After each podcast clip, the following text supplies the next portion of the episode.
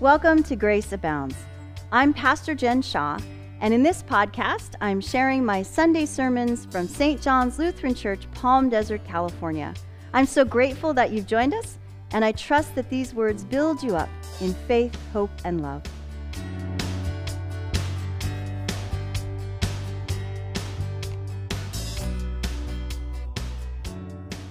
Some months ago, I was lying in bed one night, just falling into sleep, when a voice from my phone clearly said, Life is lived in the now.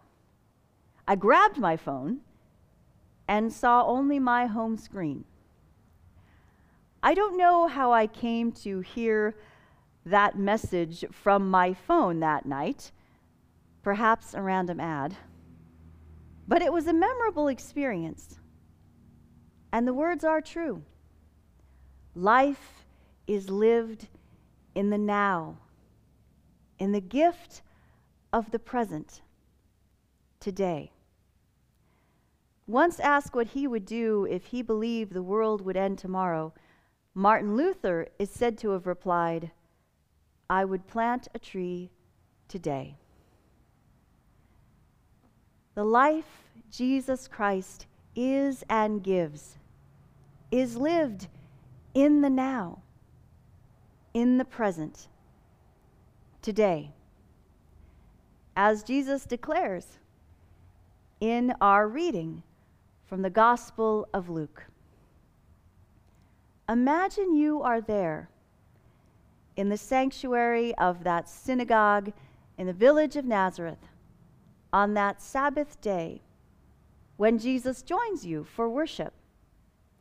You know Jesus, the carpenter's son, the son of Mary and Joseph. You've known him since he was a toddler.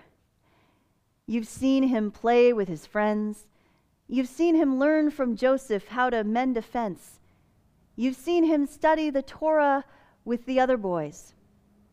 You've watched him grow into a man. Recently, he has returned from a trip to Judea, the region in the south, where he was, as you heard, baptized by John, the son of Mary's relatives Zachariah and Elizabeth, who lived near Jerusalem. And since his return, Jesus has emerged as a powerful teacher, a rabbi, offering instruction throughout the synagogues in the region, and word about him has spread. And so you are paying attention. When Jesus stands up to read, is handed the scroll of the prophet Isaiah, unrolls the starchy brown papyrus, finds and reads these words The Spirit of the Lord is upon me, because he has anointed me to bring good news to the poor. He has sent me to proclaim release to the captives and recovery of sight to the blind, to let the oppressed go free, to proclaim the year of the Lord's favor. You know these words by heart. And so you notice in his reading that Jesus did not include a concluding phrase in this passage and the day of vengeance of our God. Jesus ends this reading with the year of the Lord's favor, referring to the year of Jubilee, which, according to the law of Moses, was to be held every 50th year when all of the slaves were set free, when all of the debts were forgiven, when all of the property was returned to its original owners or their heirs a year in which the people and animals and land rested and was refreshed. You also know that these prophetic words of Isaiah hold the promise of the coming of the Messiah, the anointed one, the Christ, the King in the line of King David, who will come and set the people free from captivity, who will bring healing to the people personally and as a community, who will bring God's ultimate and lasting peace. Shalom. The world as God first created it to be in order and goodness and beauty, and will one day make it again. Imagine you are there when Jesus reads these words, rolls up the scroll, hands it back to the attendant, sits down to teach, and says, Today, this scripture has been fulfilled in your hearing. You are there when Jesus declares he is the Messiah, declares who he is and what he has come to do, declares that he has come to bring God's good news and healing and freedom. And this he does. Jesus did what he said he would do. He brought healing and freedom and peace. He changed lives for the better. As Luke and the other gospel writers recount, throughout his public ministry, launched with this his mission statement Jesus restored sight to a man who had been blind and mobility to a man who had been paralyzed, and health to Peter's mother in law. He fed thousands and calmed storms at sea and forgave sinners. He ate with Zacchaeus, the tax collector, and spoke with the Samaritan woman at the well and welcomed children.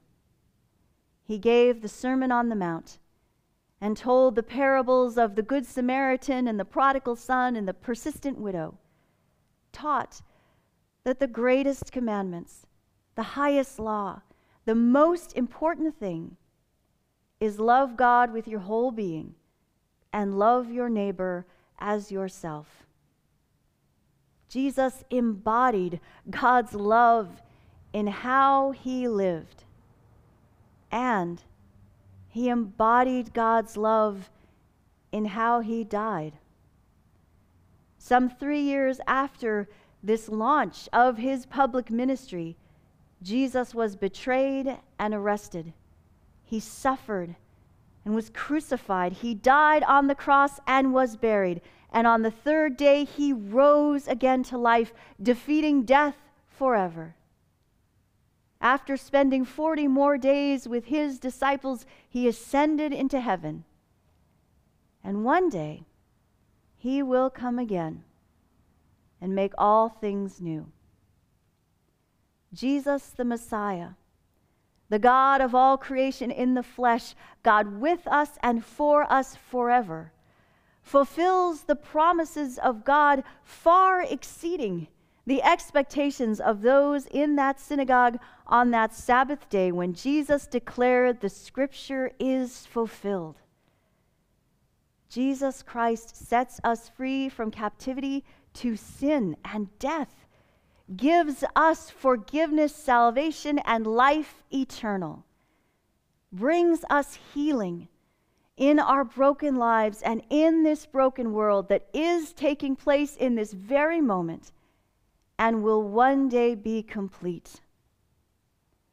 Life in Jesus Christ is lived in the now and forever, in the present and always. Today,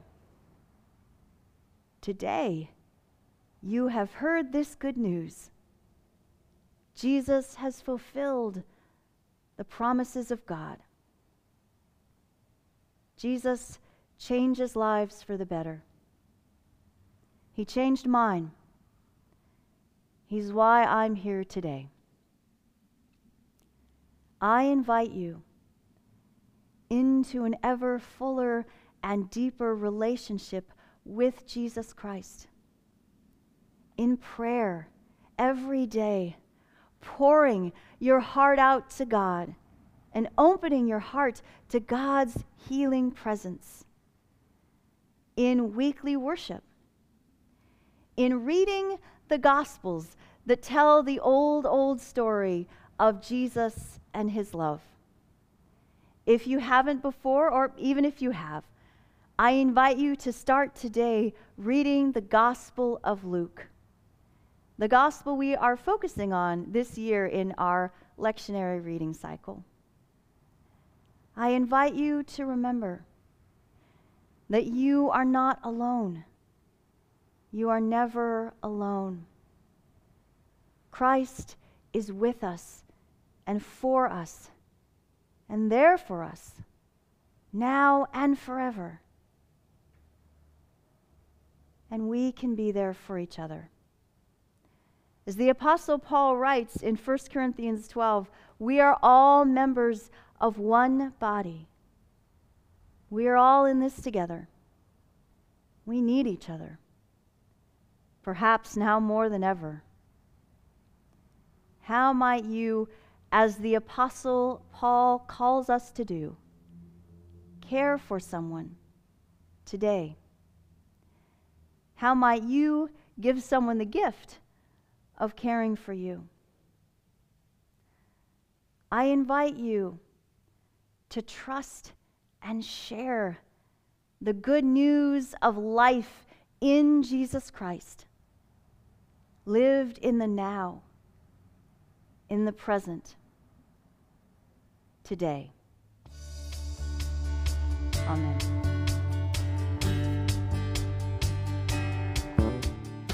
Thanks for listening.